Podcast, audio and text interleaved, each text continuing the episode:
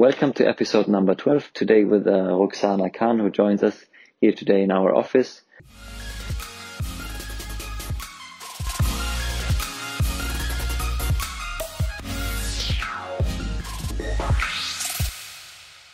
The last podcast that we will be having from this location, unfortunately. Um, so yeah, enjoy it, enjoy the view um, of this nice artwork behind us. And yeah, today we'll be talking about you as a person, challenges that you faced, uh, how we met. This is how we will start. And yeah, we'll see where the conversation takes us. You're welcome. So Rukhsana, we met, when did we meet? Half a year ago? A year ago? Um, I think for in the, it's called the business network in a, in a meeting on a Wednesday morning. And then we just recently reconnected, uh, for, for that podcast. Um, can you tell us a little bit about you, uh, about who you are and what you're doing here? I am in Qatar since 2004. Okay. So 16 years. And I moved here from the US. Mm-hmm. I am a business lawyer. I trained in the UK. Mm-hmm. I was born and raised in London. I went to university in England. And then from there I went to the US. I lived there for more than a decade. Mm-hmm. Then I eventually moved out here Okay. to hub. And that was in 2004. 2004. What made you move here? Why Qatar? Actually, that's a long story. Okay. It wasn't my choice. Okay. I was a trailing, soon to be ex spouse, my husband at the time, brought my children over here mm-hmm. without my permission or consent. Okay. So actually, I came out here to bring my children back with me to the US or the UK. Mm-hmm. It didn't end up happening that way. And I ended up falling in love with the country, Mhm. the way of life. As a single working mother, Okay. it was a much more comfortable environment for me to raise my children. And so I decided to stay. And I haven't looked back Since then. since then. Okay. Every cloud has a silver lining. Okay. So you've been here now in for 16 years. So I guess you've been. I mean, you've seen a lot of the development here here in the country.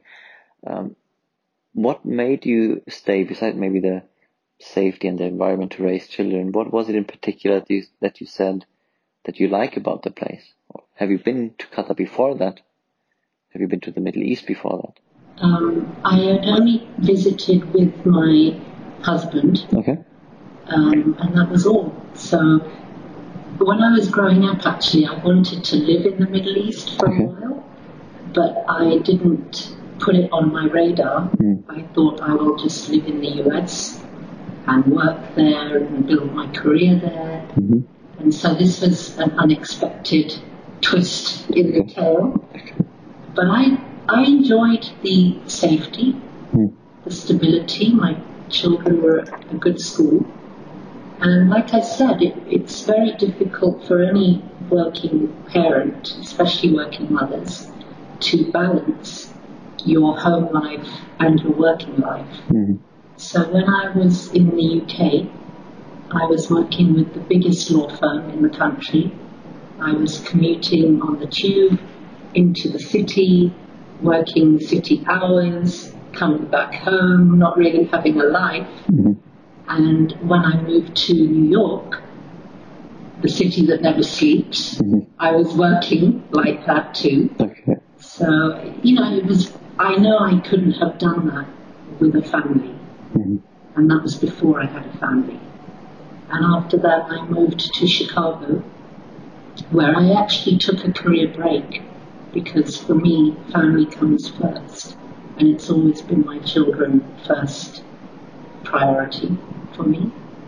So I took a break and I wasn't expecting to go back to work. Mhm. And as I said, I ended up here coming to and I needed to find work. Okay. Alhamdulillah, I was really fortunate to land a job in a law firm, a local firm, and a, a really good firm that had a great reputation. hmm And I really enjoyed the people I worked with. They were like my second family, and Doha became a home away from home.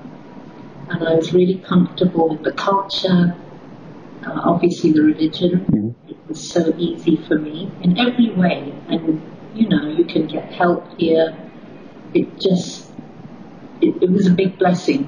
Okay. That's what I can say. Blessing in disguise. Okay. And speaking about your career, you, you said you've been a lawyer in, in the UK, in New York, and Chicago. You took a break. What made you choose that career path? Uh, I call myself the accidental lawyer Okay. because I never had any intentions to become a lawyer. But what happened is in high school, because I was getting good grades, my family, being Indian, Mhm. Expected me to maybe be a doctor or some other very respectable Okay. professional. And I realized very early that I didn't like science. Mhm. So I just picked the subjects I did enjoy, Mhm. which was languages. I studied French, German, I could speak both really well. But when it came to university, I actually wanted to study Arabic Mhm. and French. But the place that I wanted to apply to, Cambridge, didn't offer it at the time. So I had a choice. Do I go for the place? Do I go for the subject? What shall I do? And like most people at that age, you don't have a clue what you want to be when you grow up. And so I thought, okay, let me investigate other subjects. And law seemed really intellectually challenging and stimulating at the same time. And so I applied and alhamdulillah, I got in Mhm. and I did my law degree there. And then it was a question of, okay, what do I do now? Because I still didn't plan to be a lawyer. Yeah. And you can do so many things with a general degree. But then I saw all my friends on that kind of uh, conveyor belt to go into the profession. So I thought, all right, let me just at least get qualified as a lawyer. So I did. And in the middle, I decided I would really like to travel because that's one of my passions, travel. Mhm. And I asked my parents if they would let me go to the US to study. And my parents have been my rock and they're just so supportive.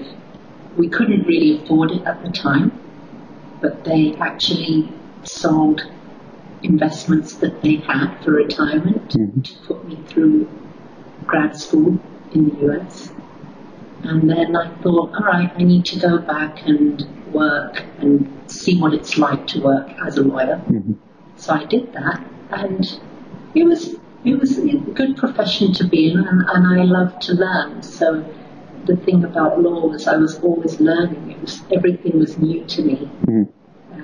And uh, I just continued from there. Okay. And now, how many uh, years later we are we are sitting here? So I've been a qualified lawyer. I was calculating it. 27 years. Wow. Okay. 27 years. And in, in the lead up to, to that podcast, you said you're also a very creative person. We are talking about other projects that we might collaborate on in terms of voiceover, in terms of animated videos, etc. Um, being a creative person, the first thing that doesn't come to your to my mind is law in particular. So how, how does this go together? So I am a lawyer with a creative heart. Okay.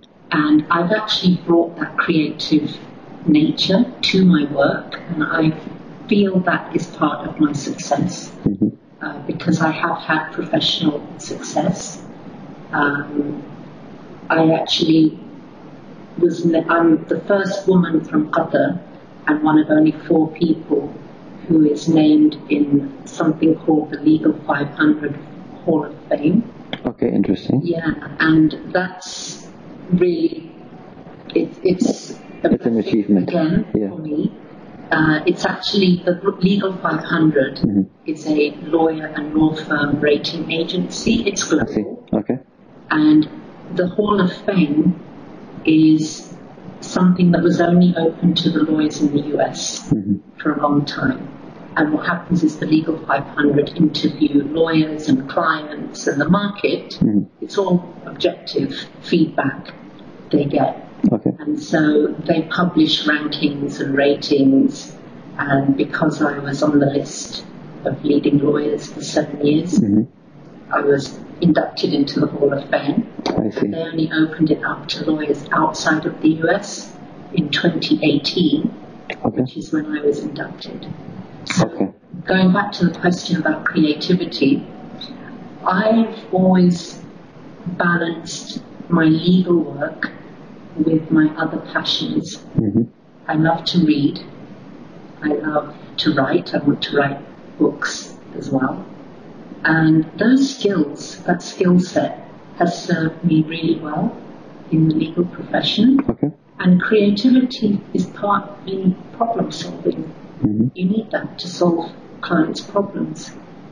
So I, I managed to do that and also, as you said, the, the voice work. So when I was in the US and I wasn't working, Mhm. I never wasted a day.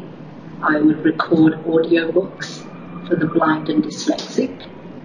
And it just kept me tapped into my creative side. Okay. And it really, I think any job that you're in, you, you have to find a way to incorporate what you love.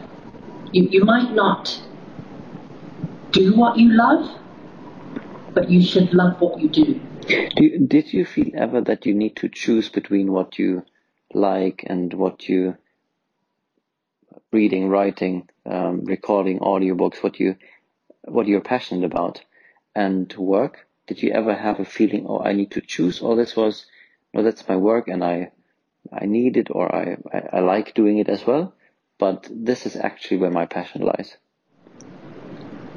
No, I, I found joy over the years. I've surprised myself. that Okay. I've actually found joy in being a lawyer Mhm. because I don't think of myself as a lawyer the way other people see me. So people who aren't in the law Mhm. think of lawyers as those men and women who stand up in a court and say, I object Yes. and they argue and, and they love fights and conflict and that's completely not me. Okay. So I am a office-based advisor Mhm. and most lawyers are that. Mhm.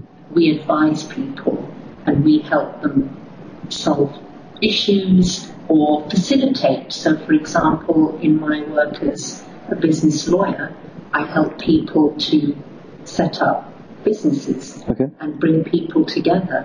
And a lot of contracts are just trying to make sure that both sides are on the same page. Mhm. And that's what I enjoy the most, Okay. is to bring my skill set to help people in whatever context, in business context. I, I think what you said, this is ex- like most likely exactly how people outside the industry see it. Because it's always law is something if you don't need a lawyer, then you can consider yourself lucky, I guess. But there are so many other things, what you just said for setting up businesses, uh, making sure contracts are in place. That is more what you do. But I think most would not necessarily in the first place see that this is what a lawyer does.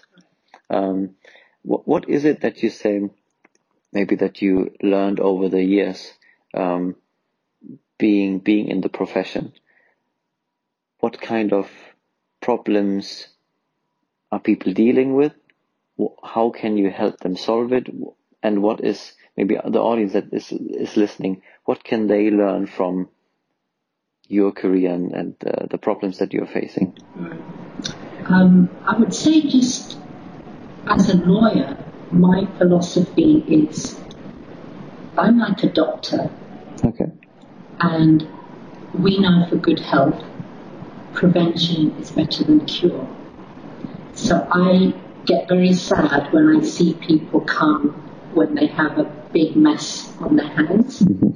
and that's like they've left it too late mm-hmm. almost.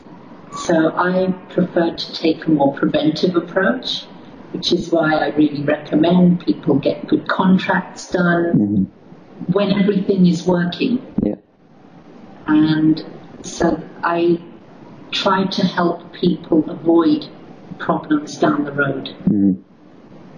Um, and the challenges I've faced, I, I've, I've been really fortunate to have interacted with people who let me, who trusted me. Mhm. You know, they liked me. I didn't come across as a very inaccessible professional. You know, they, they got a very different impression of lawyers after working with me. Okay. And, you know, eventually they would start talking about family and, you know, personal stuff because we related on a human level. Yeah. And ultimately, I think that's what you need to do to avoid those kind of problems. I have I've experienced bullying Mhm. when I was in London, when I was in New York, and even here I've witnessed bullying Into in in the in the workplace. Okay. in the workplace. But uh, I think people treat you how you let them. Mhm. That's interesting. How, how how could you then avoid being treated badly? You have to believe in yourself.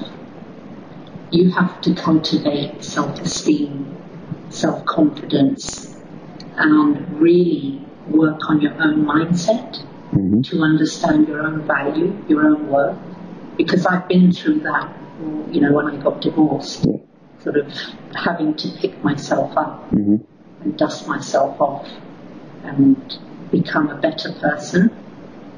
So really, I think in the workplace or in, in your personal life, it's it's about being your best friend, okay. Being being your own champion, your own coach, your own cheerleader, because you might not have them around you all the time. And think- that's how you can deal with challenges. That's that's how you build resilience. Mhm. Right? Resilience is a muscle, and you know from working out. I know from working out. It only comes when you actually work those muscles. Yeah, I think it's that's a an amazing point to to make for many entrepreneurs, for people who have ideas, who want to start a business, who are in business. Um, sometimes running a business, running an organization, can be a very lonely thing to do, and then exactly it comes down to those things that you just mentioned. Um, when nobody else around you is is cheering for you, you need to find a small voice in your head that is um, constantly cheering and is constantly basically, um, yeah, what you said, being your best friend.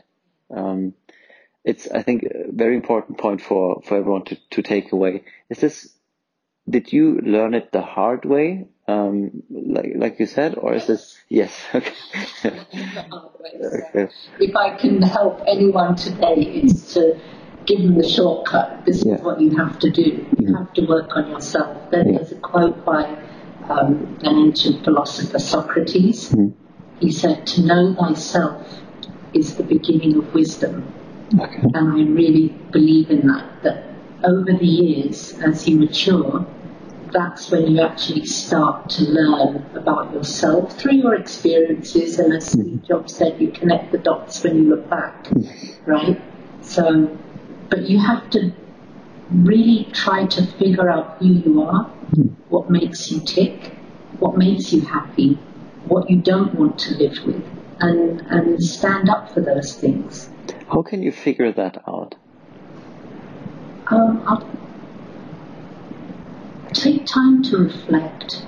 I read a lot. I, Mm. I really read. I love. Nowadays, I listen to audiobooks hmm a lot from the library. My favorite place, got the National Library. Okay. okay. um, and listen to podcasts, watch videos on YouTube, just surround myself with people who, uh, whom I, I admire, I respect, who've had life lessons, Mhm. have a lot to teach us. And maybe. Some things we learn on our own hmm in our context because nobody's walking in my shoes Yeah. right? It's just me. Um, but also, you can definitely take from people who've been there.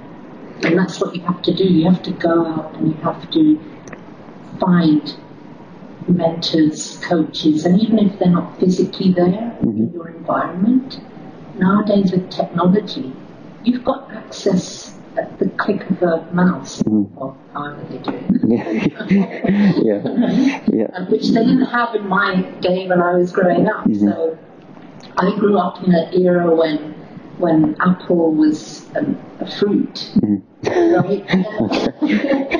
this was before mobiles, before people had laptops even. Yeah. So I remember when I was starting out as a junior lawyer, uh, we had secretaries who used typewriters as well. If people know what that is. Uh, may- maybe we can we can bring in a picture at this at this stage. yeah. Okay. No, I, I- see what you mean, and uh, I think a very important point that you made. It's it's not about having mentors around sitting with you. Uh, I don't know people that you need to shadow that you physically need to be there, but it's about surrounding yourself with the right mindset, with the right people, um, over podcast, over YouTube, over Spotify, whatever the platform is, to constantly listen and educate yourself, and to surround yourself with what you want to achieve, um, with good thoughts, with positive thoughts, with encouraging things, um, and reading what, whatever it takes to to learn from experience um, that other people already made for you. Yeah, I believe you are what you eat, not just in health terms, Literally, but but literally what yeah. you consume. I'm very, very careful about what I consume. I don't watch TV, hardly. I never have. I mean, I keep up to date, mm-hmm. but I just am very careful about the people around me. So if there are toxic people around me, mm-hmm. I'm very quick now cut them out. distance myself from mm-hmm. them um, because I, I read a quote once, which is one of my favorite. It's you can't change the people around you, but you can change the people you're around. Mm, okay. So Yeah. I can't change the people around me. Mm-hmm. I can maybe try to influence them Yeah. by my behavior. If it's worth the effort. If it, well, I believe I try with everybody because I have an open heart mm-hmm. and I try to find the good in everyone. But as I learned in my own personal life, you can't change everybody. You can't change anybody. Mm-hmm. the only one you can change is yourself. And if that means you have to take a step back and you have to keep a safe distance within Yeah. your own energy field, that's what you have to do. Yeah. Uh, and, you, and that's how you can still be that positive influence on others. Uh, energies, it's, it's contagious, Yeah. right?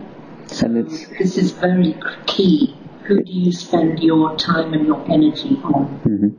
It's it's so true for so many aspects of life. I, I think not only like personal life, but also the, the business uh, side of things. Um, the team that you build around yourself, uh, the people that come to the office every day that support you. It's it's really the, the energy, the the vibe that they bring to the office, and that creates momentum eventually. If I think you have a team together, and lucky to to call my team uh, something like that.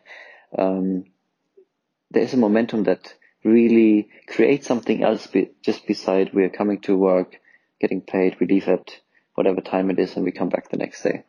If you can manage as a as a leader or team member to create this this energy that you were talking about, can be extremely powerful. I think. Yeah, and actually that brings me back to that top that topic you were talking about challenges. Hmm.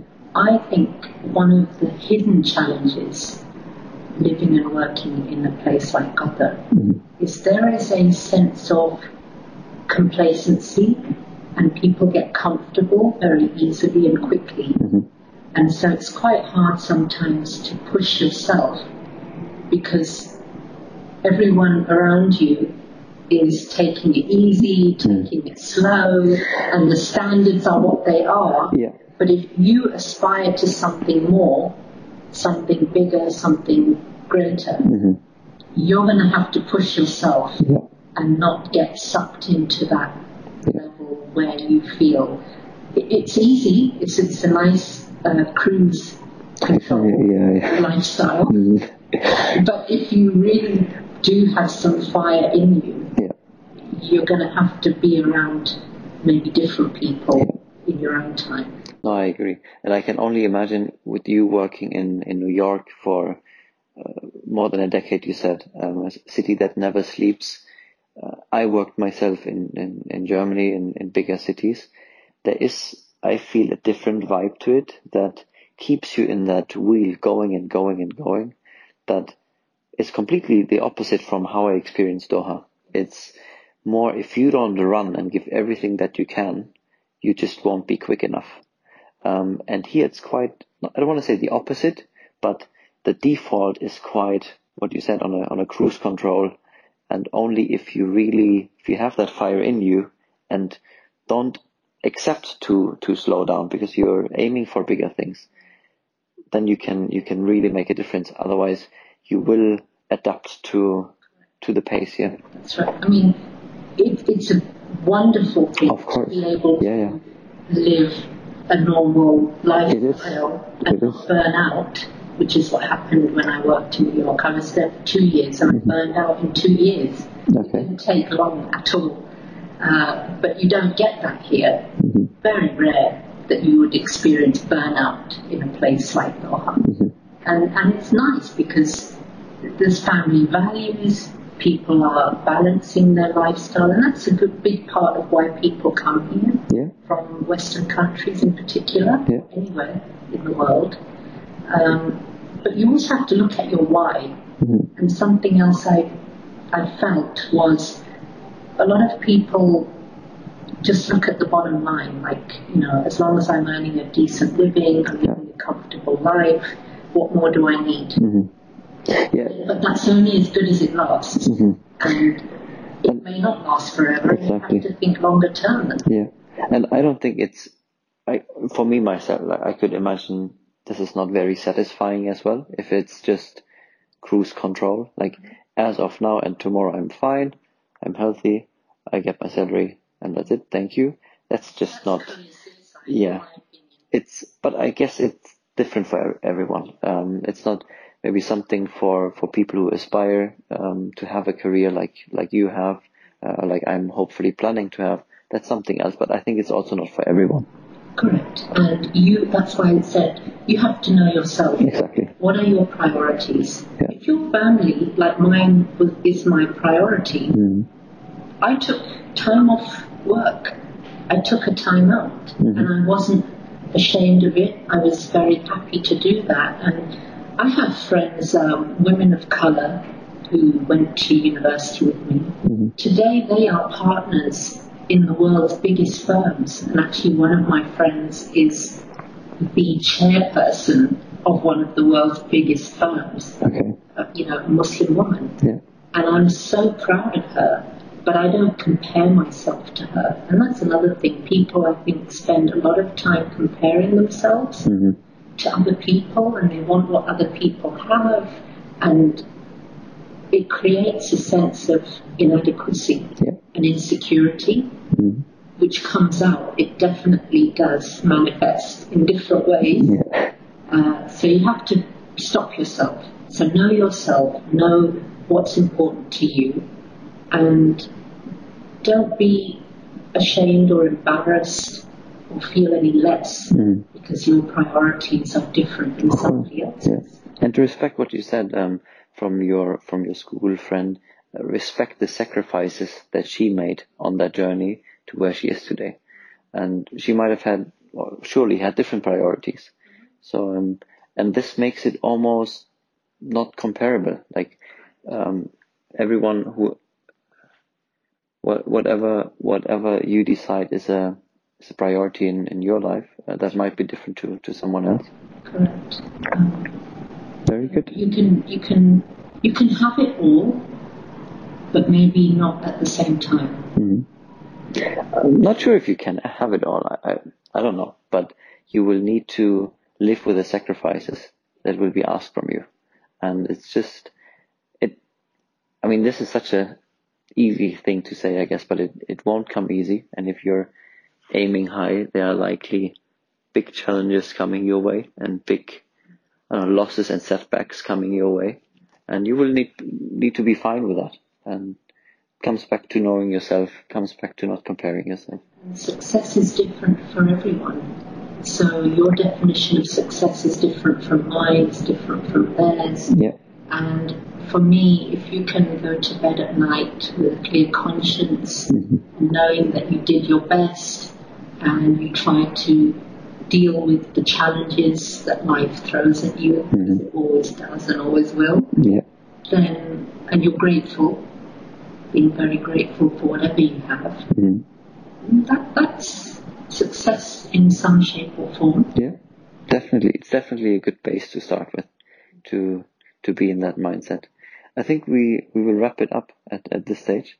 Thank you for being here today. We already said we will likely have a, another episode talking about a few few other aspects. And thank you for joining us today. Thank you, Marco. It's a pleasure. Thank you.